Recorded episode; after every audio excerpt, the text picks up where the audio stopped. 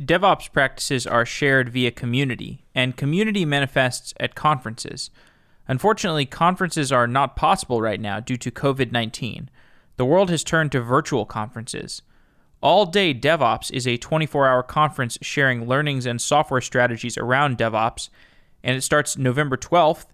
Derek Weeks and Mark Miller are organizers of the conference, and they join the show to talk about modern DevOps.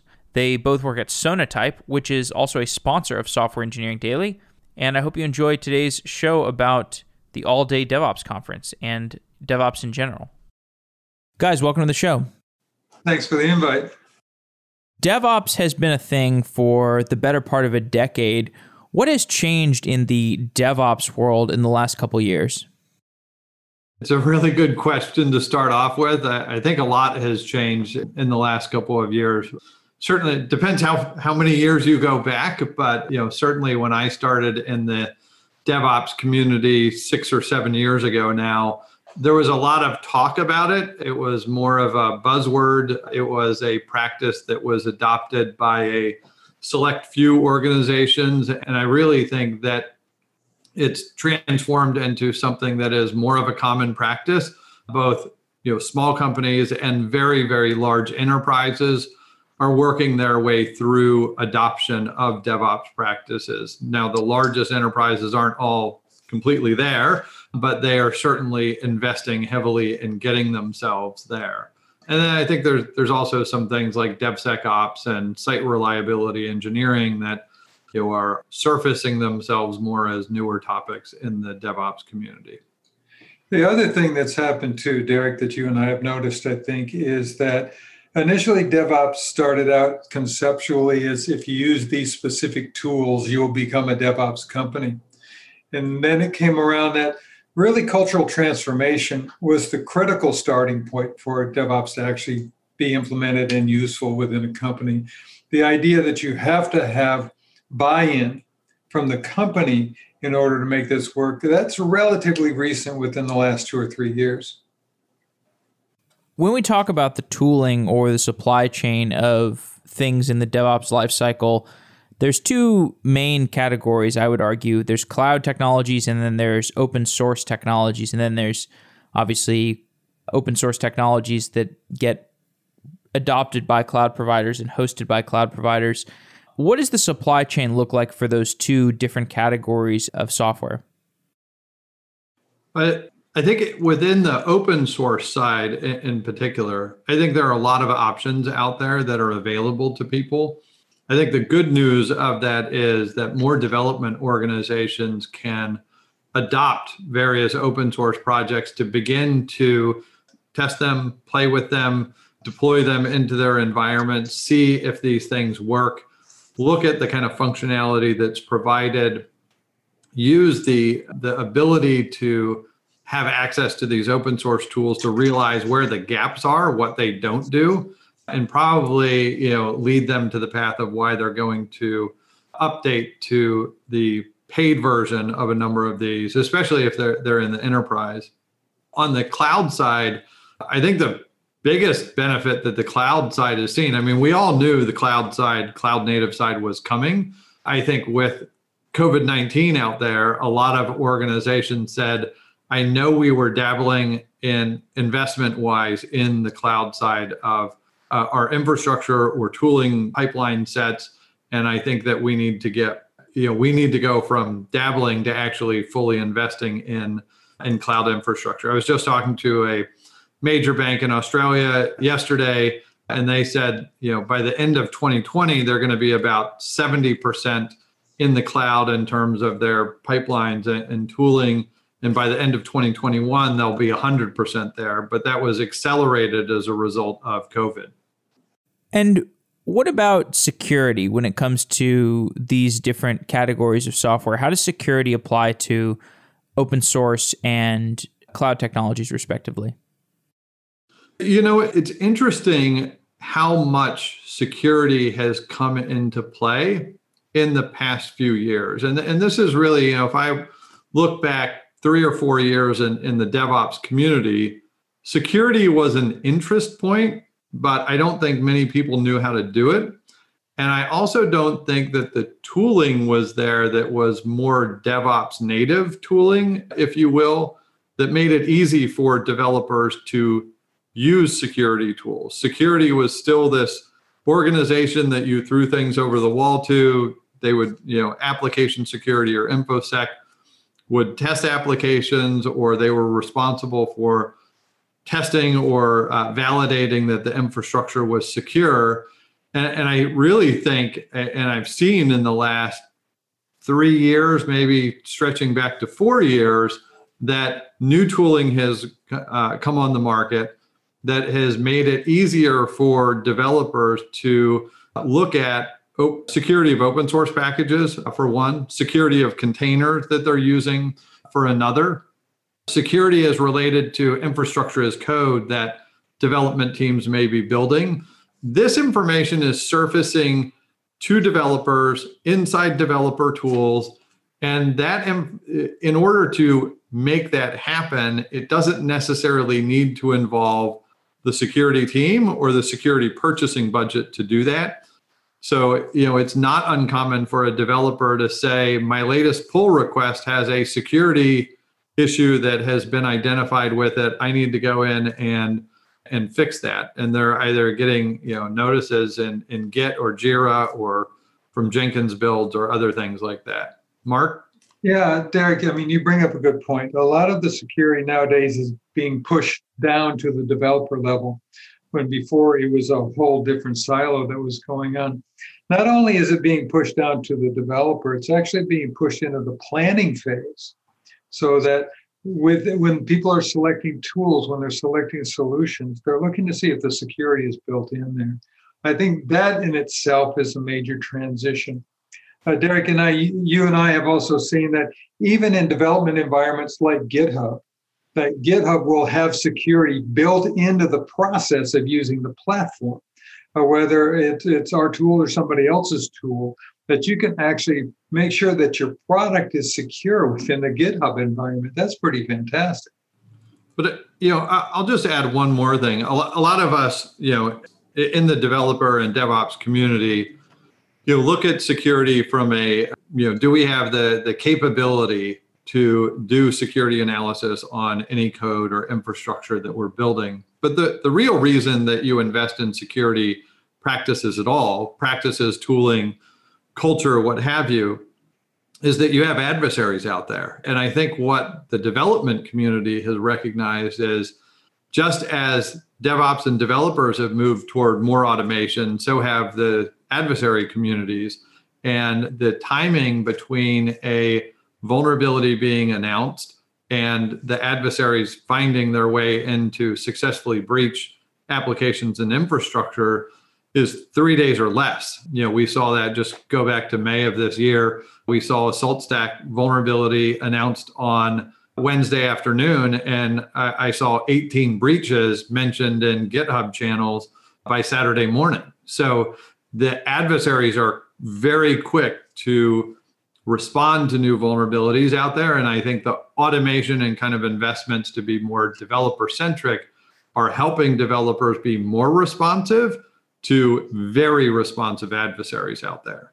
Yeah, it's, it's fascinating when you think about the adversary angle here because the adversaries know all of the developer tools inside out. They know what you're using to create your stuff, they know what the security process is within those tools. So that if you think about the flip side, do you know what tools your adversary is using? And that's where the game changes right there. As you say, Derek, I mean, you noticed that I think three or four years ago when you were doing the software supply chain report, you started noticing that time to remediation has to shrink exponentially in order to stay ahead of this. Yeah. Used to take 45 days for an adversary to take advantage of a new vulnerability. And now it's, you know, th- three days or less, and sometimes instantly because the adversaries are creating the vulnerabilities in code that developers are using. But that's well, it's before zero day. you know, they're finding it and attacking it before anybody even knows yep. it's, yep. it's there. So, why is this of concern to you guys? Maybe you could say a bit about who you are and what you do. Yeah. So, in the realm of developer interest in cybersecurity, developer interest in application or infrastructure security, this you know ties a lot to the the work that we do every day at Sonatype. You know, Sonatype has been around for well over a decade now, uh, helping developers create better code uh, and manage their code better in terms of open source packages and binaries that developers are using every day. Developers are using more and more of those. We help the developers store those packages or manage those packages locally in things like the Sonatype Nexus repository. But it, it became very apparent to us eight years ago or so that developers just didn't want to have a better way to manage well, what packages are we using? And can we use those consistently across an organization? But we need to know about the quality of these things because if you look at the software supply chain report that I publish each year, depending on the development language, anywhere between 10 and 40% of open source packages that developers would use, whether they're JavaScript, Java, Ruby, Rust, Go, packages, what what have you, those have known vulnerabilities in them. So then it becomes if we can use all of these open source components, are we using the best ones and the most quality ones, and what are the what are the better practices around this? So being able to surface that information for developers to help them make better decisions is part and parcel of our, our business today.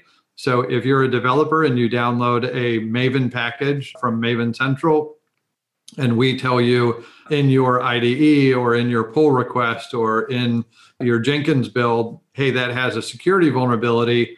We want to help you, one, learn that very quickly we want to point you to there's a newer, safer version of that available that doesn't have a vulnerability. And by the way, we also want to point you to that if you upgrade to that newer, later version without the vulnerability, there's also a chance of fewer breaking changes on this version versus that version that you can upgrade to. So we're trying to enable developers to innovate faster with the free code that's available out on the internet for them in order to be more productive. Developers shouldn't have to spend their time going off and saying, I want to use this jQuery package. Uh, let me go and research it for the next couple of hours to see if it has a vulnerability or a license risk or something like that. You just want to use the package, know it's safe, and move on with your day and not have to go through your own individual research or uh, throw it over the wall to a security team and wait three weeks for a response you know from them that it's okay to use the other thing, Derek, that you and I have been really working on hard for the last five or six years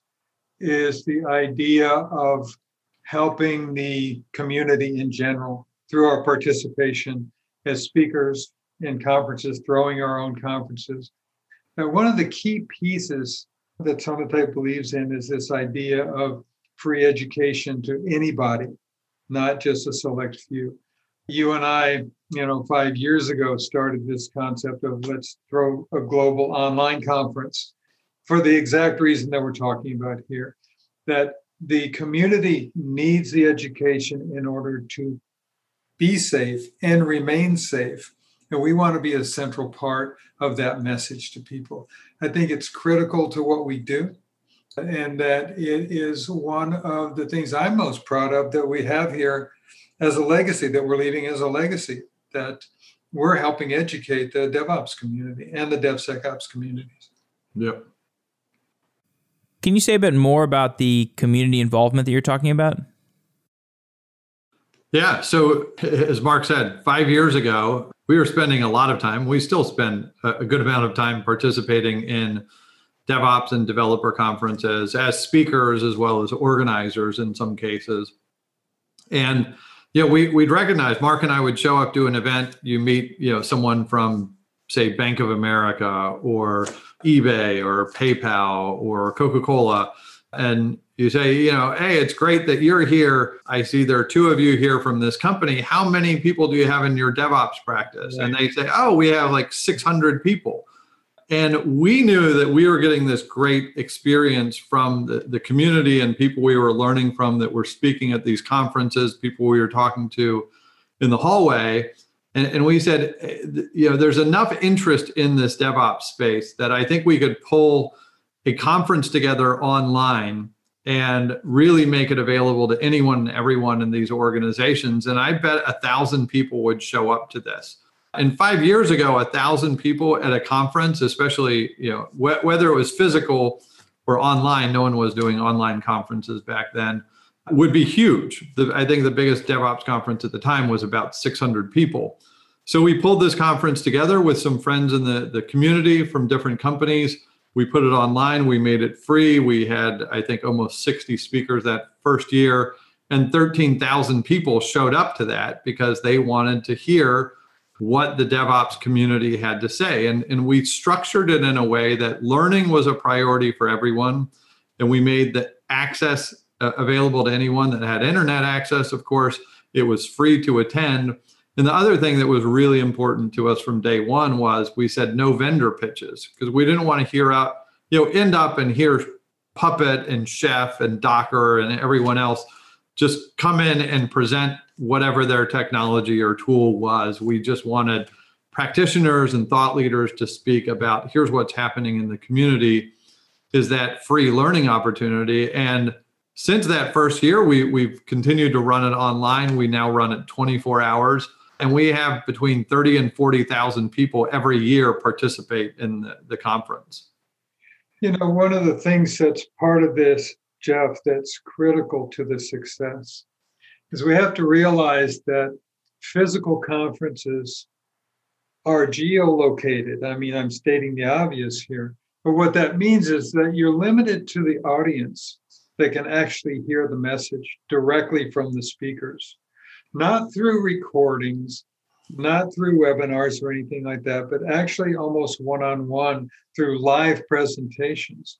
So that if I am in an outlying area that's nowhere near a center of technology, by providing a solution like this, anyone in the world, no matter their location, can participate. And Derek, I think that's the thing that we discovered that first year that there was an audience that was outside what had been perceived as the core audience that wanted yeah. the education, that wanted the knowledge, but nobody was providing it.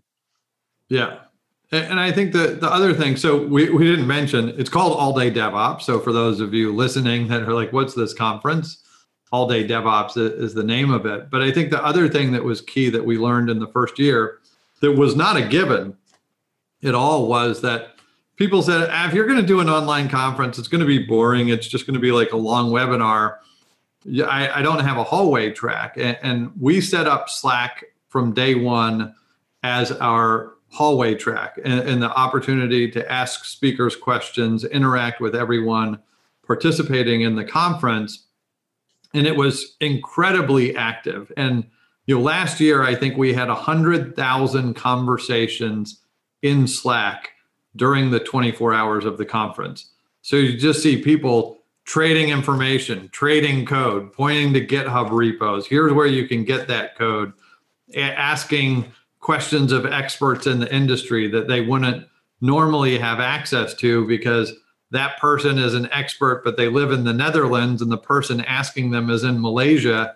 And those two would have never ended up at the, the same conference before we have i think we have like 133 countries participating in the conference this year coming up on november 12th yeah i, I want to poke your memory a little bit derek here because this is one of my favorite visions of that first year when we implemented slack katie hiller uh, had just come on board and was working with her remember there was only six or eight of us that first year we gathered in tyson's and got together katie just pulled up a chair into a corner and got on Slack and didn't move for 17 hours.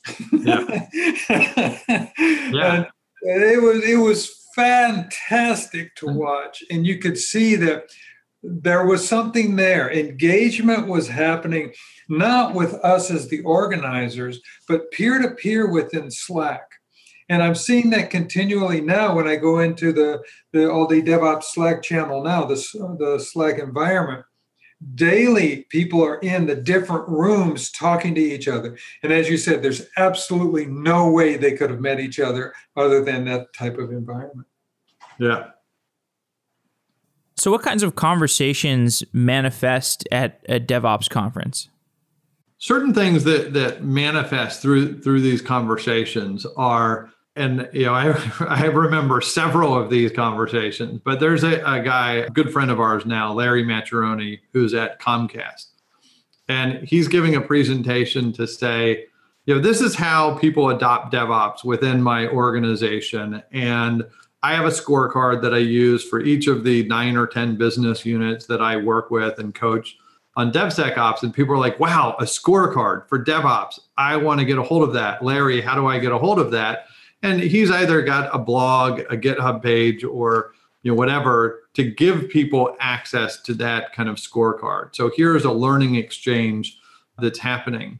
Someone like Shannon Lietz, who was one of you know the very original six, seven people that we had organizing this concept of all day DevOps for the community she heads DevSecOps at Intuit, and she's online. She's you know moderating the DevSecOps track that we have in the conference, and she's hearing people present. This is what I've done in my organization. This is the tooling that that I use.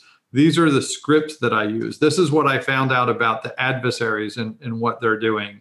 And she's saying, Can you get me that information? Can you share that information to me? Can you come and consult with me and, my organization on that. And we, we were joking just the other day on Twitter back and forth because the night before this, she we were walking uh, in the neighborhood around uh, the the building where we were hosting the conference, and she stepped in a hole and either broke her foot or nearly broke her foot, and it was swollen like twice the size that it should have been. But she was sitting in this chair moderating this track for like 16 hours that day. And she said, I don't want to get up from this chair. Not only do I have a broken foot, I don't really want to move, but I'm engaged so much with meeting new people in the community that I wouldn't have met and getting this information that my organization needs to move its practice forward. This person has a specific technique that I'm not using in my organization. I need to adopt, and now I know who this expert is. And it was that Slack conversation that was happening. It wasn't Shannon showing up and just listening. She was able to engage back and forth with those people. And I think you see that all the time. And you know, the other thing that arises that's really neat, and this just happened yesterday, so this is you know pre-conference, but we have a leaderboard on our site. If you have 20 people register uh, for your company, we put your company name on the board, how many people have registered. Well, PepsiCo has like 300 people registered, and Dr. Pepper Keurig, has about 300 people registered. So they're seeing each other on this leaderboard saying, we have X hundred people registered and we want to be above the other one in this, you know, the internal cola wars that they have within their industry. But Leon said, you know, I want to meet Leon at, at, Dr. Pepper said, can you introduce me to the person at PepsiCo, Kathy, who's leading their effort to get their organization involved in the conference where they're bringing hundreds of people. How do you work within an organization to educate that many people? How do you drive it internally? How do you get executive support? And he said, Hey, can you connect me with this other person in the all day DevOps community? Because I want to learn that aspect of change management or cultural shift in an organization. So those kinds of exchanges are happening in the community just organically as we build it and, and connect people. If you extend in that idea too, Derek, when you think about it, with the 180 sessions we're going to have this year, and in the previous years, you know, comparable in the mid hundreds, people watching those sessions are literally sitting there comparing themselves and their maturity level of their teams against the presenters. So that in essence, within a 24 hour period, you can get a broad spectrum of where the industry is, what companies are at your level, who's working more efficiently than you are, and what are they doing to work more efficiently. It's almost like a live version of the Unicorn Project playing out in 24 hours. And I think that's something you and I don't talk about a lot, but I think it's actually a critical piece of the puzzle when we're thinking about why has this conference of all conferences been accepted so well? It's because of the disparity of the presenters so that you can place yourself and your team at the center of the story and compare you with other people in the industry. Yeah, and you know, as an example, when PepsiCo or when Dr. Pepper reached out to PepsiCo this morning, the first part of the note I saw on the email exchange was, "I know we're competitors, but in this case, I think we can work together because we're not sharing like competitive go-to-market kind of information. It's just here we're development teams. How do we work? How do we improve? And that's what's cool about the DevOps and developer community, especially in the Dev- DevOps community. It's the sharing, the open sharing of information between organizations that are even competitors. So Target sharing information with Walmart on here's how we're deploying and operating Kubernetes within our infrastructure, whether it's Pepsi and Coca Cola talking about how they're managing security as part of a DevOps pipeline. Right. those yeah. kind of conversations are, are free to be had for the most part. There aren't these kind of industry competitive blockers set up when you think about fintech in general, financial services, think about who's been with us to talk. Colin Wynn, when he was at the Federal Reserve Bank. You're talking about Slajana and Bill from TD Bank. You've got Chitra Elango at uh, Fannie Mae, who has a fantastic story. You're getting industry people where you think it's a complete lockdown, but they're willing to talk about the processes that they're using. Yep. That, that's fantastic. Sonatype, a continuous integration product for for finding security flaws.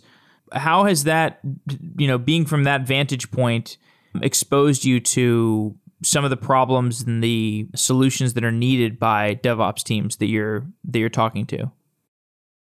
Yeah, so it's a it's a good point. So from where we sit at Sonatype, when you know I think about the kind of technology that that we provide, when I think about DevOps practices, and a lot of what we're talking to organizations about is how you build security into a DevOps pipeline.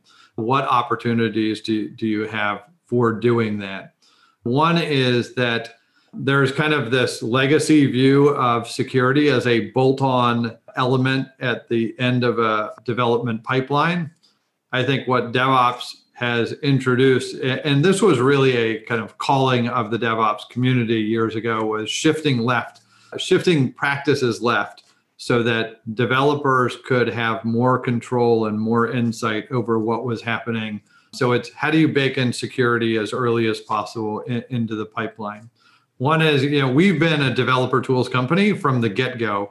Uh, we didn't start as a security tools company. And when you're a developer tool uh, provider from from the get-go you realize developers just want to you know create awesome code and high quality code as well. And as part of accelerating innovation in the, the devops realm or just modern development every developer is using as much open source as they can because they don't want to write this code from scratch so we've seen you know the, one the consumption of open source uh, packages increase at astounding rates. So, uh, Maven Central, which we run at uh, at Sonatype as well. When I joined seven years ago, we had seen 13 billion downloads from Maven Central. This year, we're expected to see nearly 300 billion download requests from Maven Central. NPM, the NPM repository, you know, they were unknown six years ago in terms of packages. They will do 1.2 trillion downloads of NPM packages this year.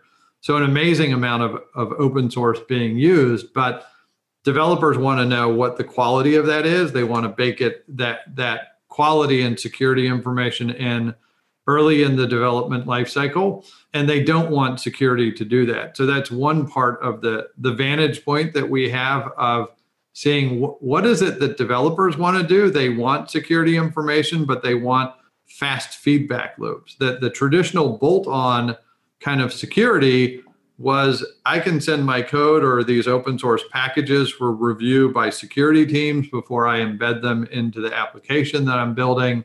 But that's a three to five week turnaround. And I think what DevOps and DevSecOps is providing through that shift left practice, but also just understanding give me very, very fast feedback loops is can I download an open source package and understand whether that's good or not at the moment I download it?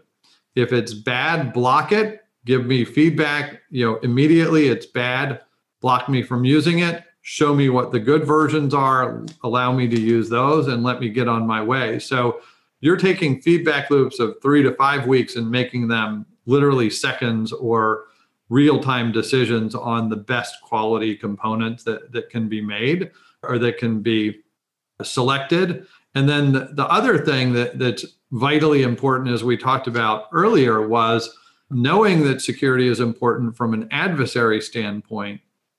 If I've used a certain open source package and I deployed that into my production applications, and there is a vulnerability announced today on that package and there's a safe version that's available, I need a feedback loop that instantly tells me as a security team, as an operations team, you've got a vulnerable package in in your uh, in uh, uh, production ops, and I need to get feedback to a developer quickly on how to how to prioritize and fix that or upgrade that package and then move it out into production and do so where the feedback loops are so tight and the selection process for the new package is so fast. And hopefully your devops practice is fast as well where you might be able to identify that vulnerable component in production get the application back in development upgrade that package and get it out into production in some of the best organizations, that's a two day process right now. Some might be faster, but two days is pretty good. And if you look at adversaries on average, attacking in about three days, you're still staying ahead of the adversaries at, at that standpoint in terms of how quickly you can move. If you imagine where it was before DevOps, you know, that feedback loop for some organizations is it's still, and we've surveyed them earlier this year, the average organization now takes a week to identify vulnerabilities in production applications. They take another week to remediate those. And when adversaries are moving in three days, you know, you are 11 days behind your adversaries, and adversaries can do a lot in 11 days in a successful breach scenario. Who is typically working with Sonatype? Is it a secure dedicated security engineer or is it a dedicated DevOps engineer? Is it just some software engineer? Does title vary from company to company? Generally, I think it, it can be all of the above. But usually, what we see is a, a um, DevOps manager, developer, team lead, or head of software development for an organization. The individual developers in these organizations use the tools they can use our free developer tools that, that we have to play with or get information about the quality of open source packages that, that they're consuming. But you know, we're, we're still at a point in the industry where development is, you know, in terms of who's making the majority of the decisions, development is making the majority of the decisions for how do we build better quality code faster how do we build more secure code faster? But uh, security is still an influencer in these organizations, in the enterprises that, that we work with. Sometimes it's the security teams saying, I know we need to build security into the DevOps practice. And I'm the security expert at this organization, and I want to find a better way to work with developers. And when I come to them and say, I can do static analysis, you know, runs on the applications that you're building, and these static analysis scans are taking five hours to complete and give feedback that have a lot of false positives, you know, for security or developer teams to, to work through, they're seen as an inefficient partner in this kind of security and development model where security teams can look at solutions like Sonatypes that are providing instant feedback to developers on the quality and security of components that they're using. Then you're you can be seen more as a trusted advisor in these kinds of uh, collaboration between development and, and security. Uh, so I, I, remember a couple years ago, I was speaking with the chief information security officer for a very large software company in San Francisco, and he said, I, I you know, I in order to work with development, I have a five minute rule for any solutions that I'm looking at.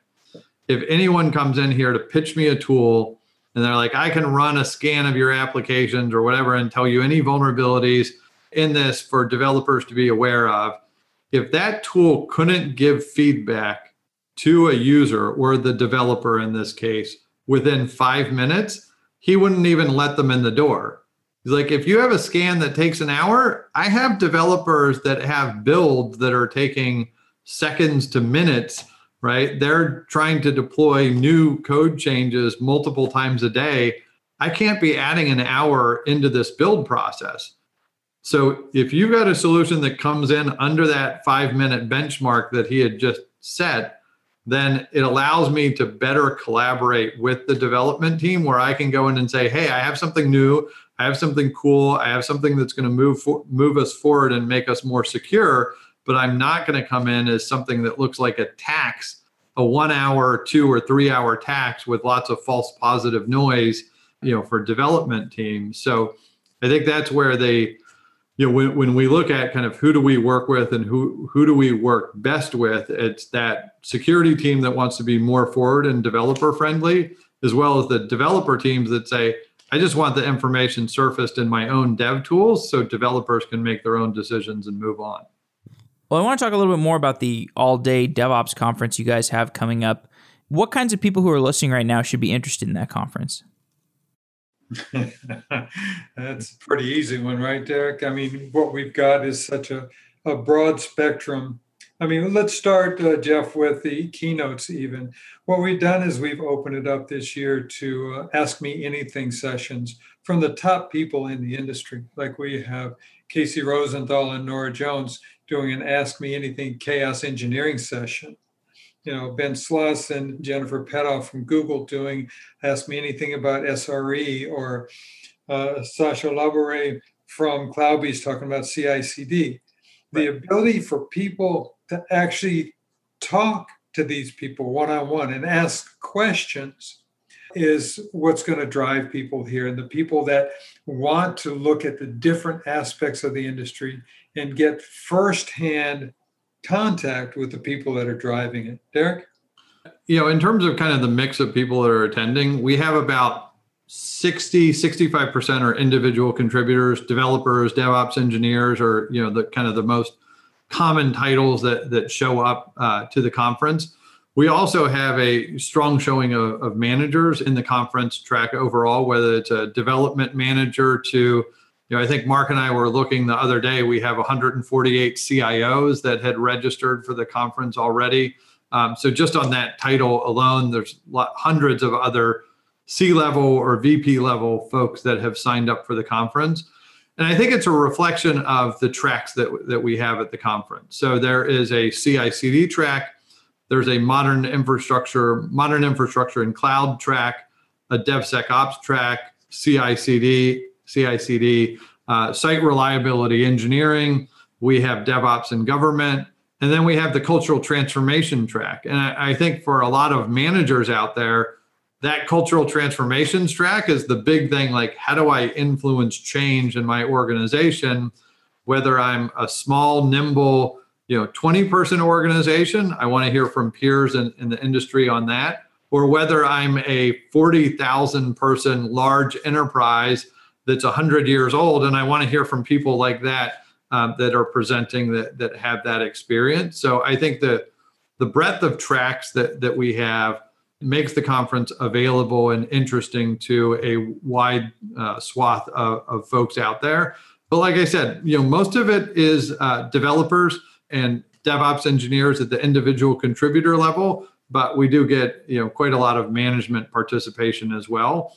And, and i think that's really where you know the feedback channels like Slack are really important for people to make those industry connections and you know have a place to keep those connections after the conference. So, you know, if you were talking to Ben Treynor Sloss from Google or Casey Rosenthal from Verica during the conference, and you wanted to communicate with them later, the Slack channel that you were talking to them with in during the conference is the same Slack channel you can talk to them in next month or next week or next year. It, it provides that connection point that, that people necessarily don't get if you just went to a webinar that pops up on your screen for an hour and then closes down or any of the other virtual conference sites. That that the consistency and persistence of the environment that we're setting up with all day DevOps is really important.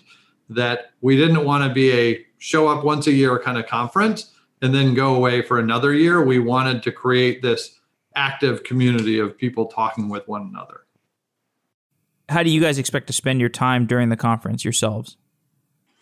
I'm going to be playing code names. we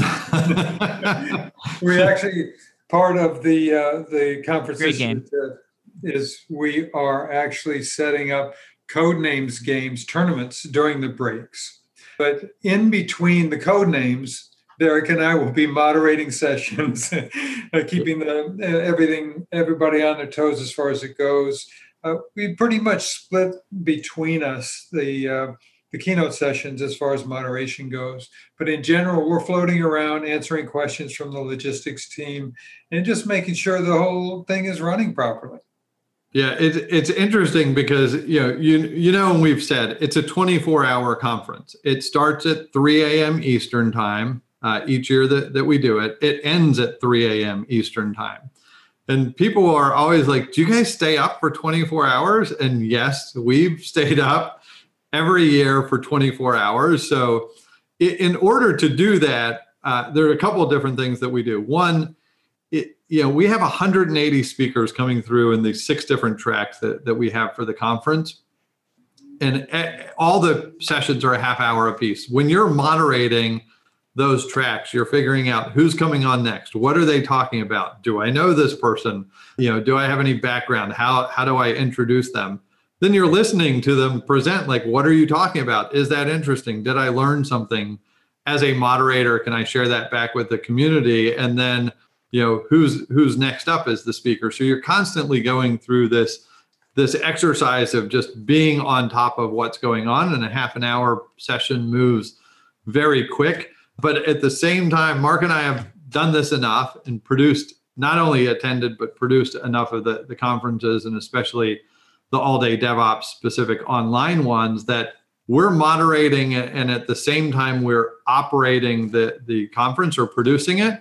So when we see something's not right with the conference production, sound quality issues, what have you, we have a team in the background that we are always talking to in our private Slack channels to make sure everything goes right.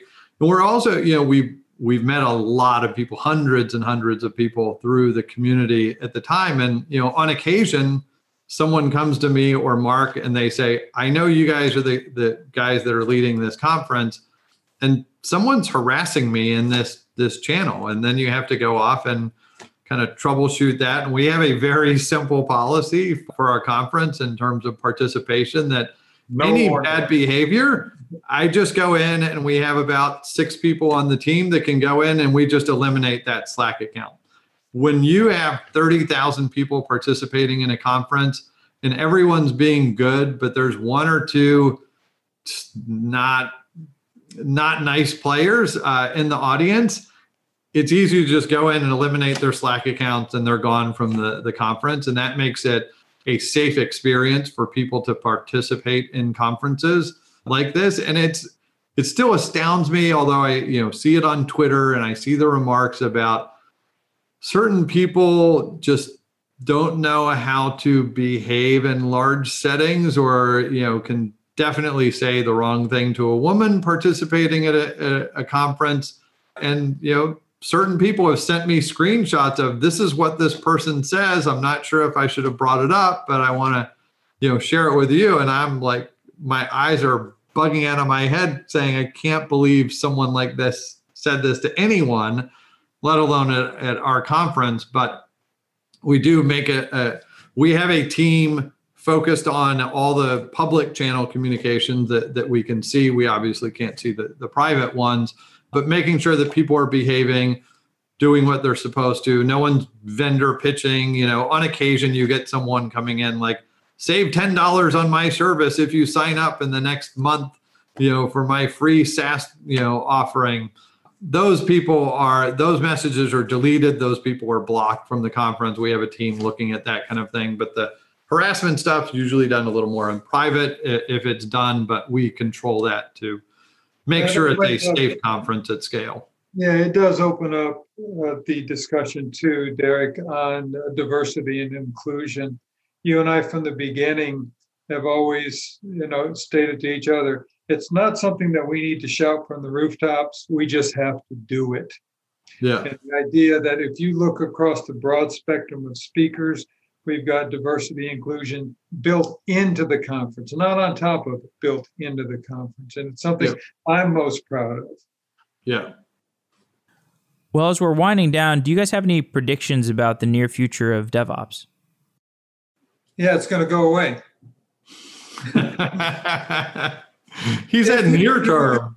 If you're doing software development properly, it's going to go back to what it was before DevOps. It's like when you talk to Patrick Debois about DevOps and where it came from.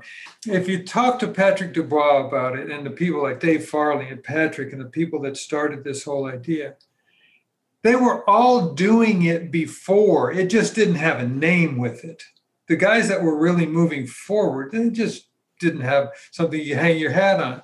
As we move forward, if we're doing things properly, the DevOps name itself, the DevSecOps name will disappear because it will just be part of the process of building software. Yeah. And I think the the company that innovates faster is going to win in the marketplace and part of that innovation you know innovating faster is delivering better quality products to market or better quality services to market faster and quality means not only is it really good code not only are the features good but you know security definitely uh, plays a part in that.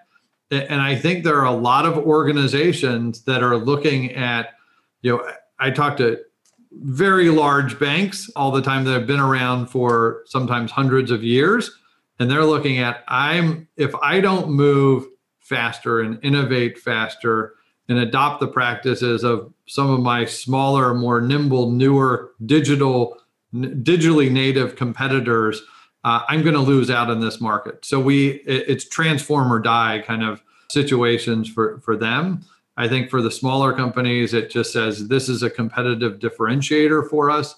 So I think those practices continue, but I think there's still a lot of room for newer tooling to come in to give better feedback loops, to have better observability of what's going on. I think tooling that, you know, we are building tools for continuous integration and continuous delivery, but I think the tooling needs to be built for continuous deployment and things like chaos engineering coming in to say, you know, if you build the highest quality code and can roll it out incredibly fast, what happens when things go wrong and you start to build all of this kind of resiliency into your environment along with that observability is going to be key. So I, I still think we have a long way to go there, but I don't think that you know the horse is being put back in the barn on this. Okay, guys. Well, thank you both for coming on the show. It's been a real pleasure talking. Jeffrey, thank you very much for having us. Yeah, Jeff, thanks.